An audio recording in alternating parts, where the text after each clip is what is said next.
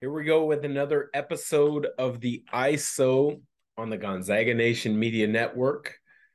Today being a Wednesday, that is September 14th, 2022. That means it's a Mailbag Wednesday episode where listeners or viewers, such as yourself, send on a question and ask my thoughts on it.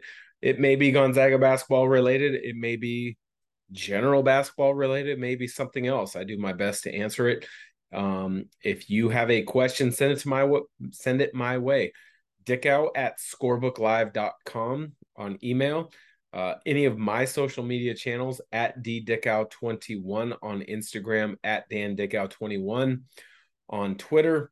Uh, I do not have TikTok. I do not have Facebook, but you can send it to those Gonzaga Nation SI, TikTok, Facebook, Twitter, Instagram. The handle is at Gonzaga Nation SI. Send it there. It will get to me. So we'll get right into the questions. Typically answer three, sometimes four questions each Wednesday.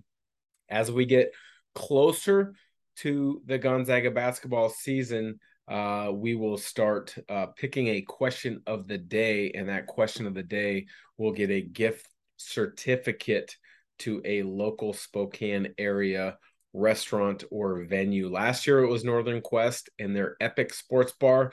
Looks like they will be back as a sponsor this year. So excited to have them uh, be a part of the ISO and Gonzaga Nation SI this upcoming year. But we'll get right into it. Pete from Boise asks, I saw your post that you were at a Boise State workout last weekend. What are your thoughts on that team? Well, Pete, appreciate the question. Um, yeah, I had had a chance. I got down to Boise last weekend. Long drive down, long drive back, but uh, we went down there for the fact that uh, just kind of uh, it, it's the last chance for our family to get away um, before the season, uh, both high school and college season really kicks into full gear it was a last chance to kind of get away as a family. We did uh, did some fun things. We we saw the city, toured the campus. Uh, a couple of my kids went to a concert while they were down there. Um, but watching the team, uh, I was impressed. I, I think Boise State is primed and ready for a big time year. I know they made the NCAA tournament last year. They were Mountain West champs, um, and they had a tough draw in the first round against Memphis, um, which you know they were in that eight nine game. I don't think either Memphis or Boise State should have been in that eight nine game, but it is what it is. Unfortunately, if you're a Bronco fan, they weren't able to win the first round. But um, when you look at this year's team, I really like a lot of the pieces. Uh, Marcus Shaver is back as a player of the year type candidate. I think uh, when I saw him uh, and had a chance to talk to him uh, during the workout. Um, you know, I, I think he's primed and ready for a big year. He's a two guard that is tasked with playing point guard at times. Um, and I think if he can clean up some of his point guard reads, he's ready to to have a monster year. He's creative with the ball. He's shifty. He's dynamic. Changes speeds, Changes directions. He's a shot maker at, at all three levels.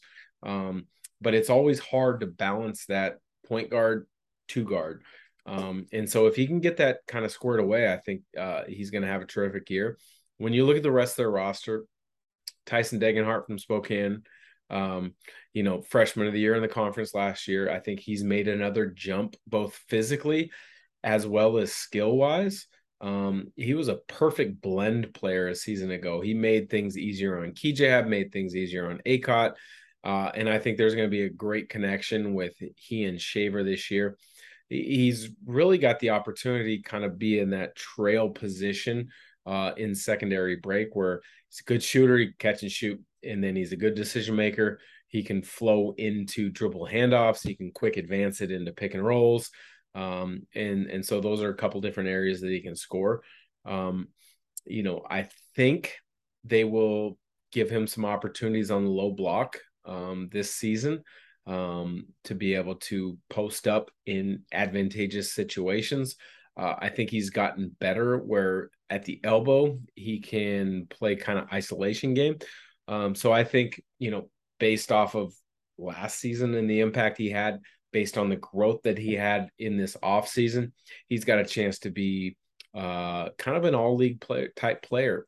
Yeah, a lot of that obviously depends on if the team has success. Um, but the, based on the the the makeup of the team, I think they've got a chance to be really good again. Uh, they're newcomers. Uh, I think have a really good opportunity. The Texas Tech transfer uh, name is drawing a blank right now for me. I didn't have this in my notes. Um, he's got a chance to be a really good three. Um, physical, strong, can defend.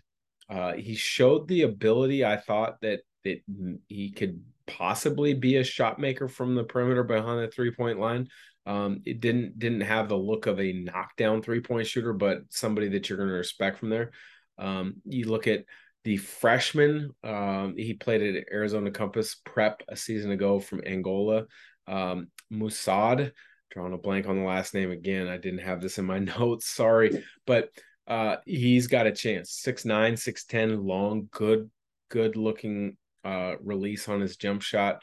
Uh, he's going to be a good player. Lukas Milner, I think, uh, on the interior is different than Mladen Armus from a season ago. Uh, Armus was one of the best defensive bigs across the country in guarding pick and rolls, and then he was really good on the glass as well as season ago, in particular on the offensive glass.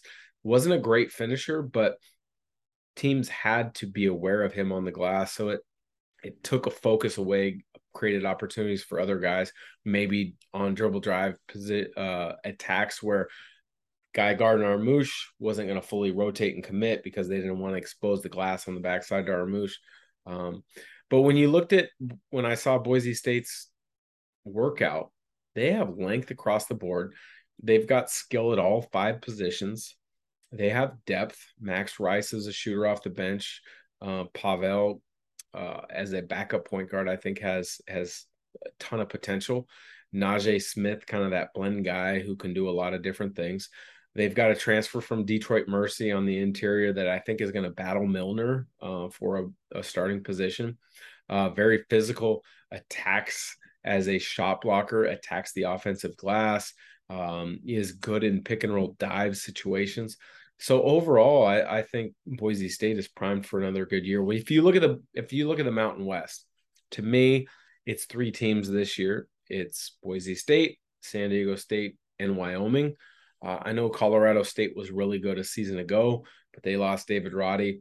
Um, so those three would be my teams in the in the Mountain West. So Pete, appreciate the question. Jeff from San Francisco asks, what do you think the Warriors' chances are of repeating in the NBA? Well, you have Steph Curry. It's pretty good. You have Draymond Green. It's pretty good. You have Klay Thompson healthy. It's pretty good. So, uh, you know, I really like this the the Warriors' chances of repeating this year. Now, I'm not a gambling guy. With my role as an analyst, I can't go to um, Las Vegas and place a bet on teams because I have the opportunity to have some insider information. But overall, this Warrior team, they, they've been built as a dynasty. Um, you know, they've had some ups and downs, but those were based off of injuries. Um, and when you look at how good they've been over the last eight, nine years or so, uh, it's unbelievable. And anytime you have a team that has the cornerstone pieces of Curry, Draymond Green, Klay Thompson, guys that are unbelievably skilled, that are unbelievably competitive, that absolutely understand their role and how they impact games, you're going to have a chance to win. So um, I like the Warriors' chances of repeating. I wouldn't be surprised uh, if they do. Um, I, I, think there are teams that uh, have tried to keep up, but when you don't have Curry, and Draymond Green in particular, not not a slight to Klay Thompson, um, you know, you are playing catch up, and that's for sure. Um, but I think with a lot of the movement in the offseason in the NBA, and most recently the Donovan Mitchell trade to the Cavs, I think the the East has gotten deeper maybe than the West has.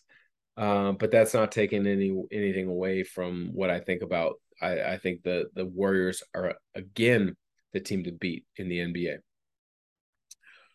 Uh, last question comes from Derek in Spokane. He asks, I saw that you were traded a number of times in your career. Did you ever demand a trade? Uh, n- never demanded a trade. Um, I didn't. I I can't necessarily say that I asked for a trade out of New York, but I was hoping for a trade out of New York. Um, you know, obviously, early in your career, you're trying to find a footing. You're trying to find a way to, to kind of um, build a foundation of your career so you can have some longevity. Uh, and so there were frustrations earlier in, in my career when I wasn't necessarily playing a lot of minutes, but never asking for a trade. Uh, signed as a free agent with Boston. Um, got hurt early in that uh, tenure and was traded, and then was traded again uh, from Portland to New York. And New York didn't fit me at all at the time. When you looked at the roster makeup that they had, when you looked at the how they wanted to play, when you looked at the fact that I was lumped into that trade because of my salary um, to make the trade work. Uh, I can't say I demanded a trade, but I was hoping for a trade to get out of there to a better situation. And that better situation happened to be the Los Angeles Clippers. Uh, and my agent with Priority Sports, Mark Bartelstein, and the Clippers were able able to facilitate a trade um, with the Knicks uh, that took quite a long time. Uh, again, I didn't demand a trade, but we're hoping for a better opportunity for me as an established player at the in the league at that time. And, and it took a while to get done because uh, there were the the timing of at being after summer league, uh, leading into training camp, the the slow days of August uh, in early September um, in the NBA kind of held that up, but ended up getting traded uh, from New York to the Clippers. Showed up late to training camp and then had a nice year uh, as my last year in the NBA with the Clippers. But no, uh, appreciate the question, Derek. I never did demand a trade. I had hoped for different trades at different points in my career to open up opportunities. Some of them happened, some of them didn't happen, never demanded it. Um, but the closest that I could say to demanding a trade, but I was never in a position like a star in the league where you can essentially say, trade me or I'm sitting out. Uh, the closest would have been hoping for a trade was from New York and the Knicks to the Clippers, and it worked out well. So, uh, Pete, Jeff, and Derek, appreciate the question. Um, as always, anybody else curious about my thoughts on Gonzaga basketball or something else that I see in the world of sports or basketball or my particular career, send it my way. Gonzaga Nation SI, we are picking up the coverage uh, with the Gonzaga season right around the corner. It's hard to believe we're already in the middle of September. October 8th is Kraziness in the Kennel. And shortly thereafter, Gonzaga is going to have exhibition games and then the regular season. So our coverage will be picking up on the Gonzaga Nation Media Network. Thanks for checking us out. Take care and don't forget to like, subscribe, and review wherever you get your podcasts or wherever you have seen this video. Take care. Have a great day.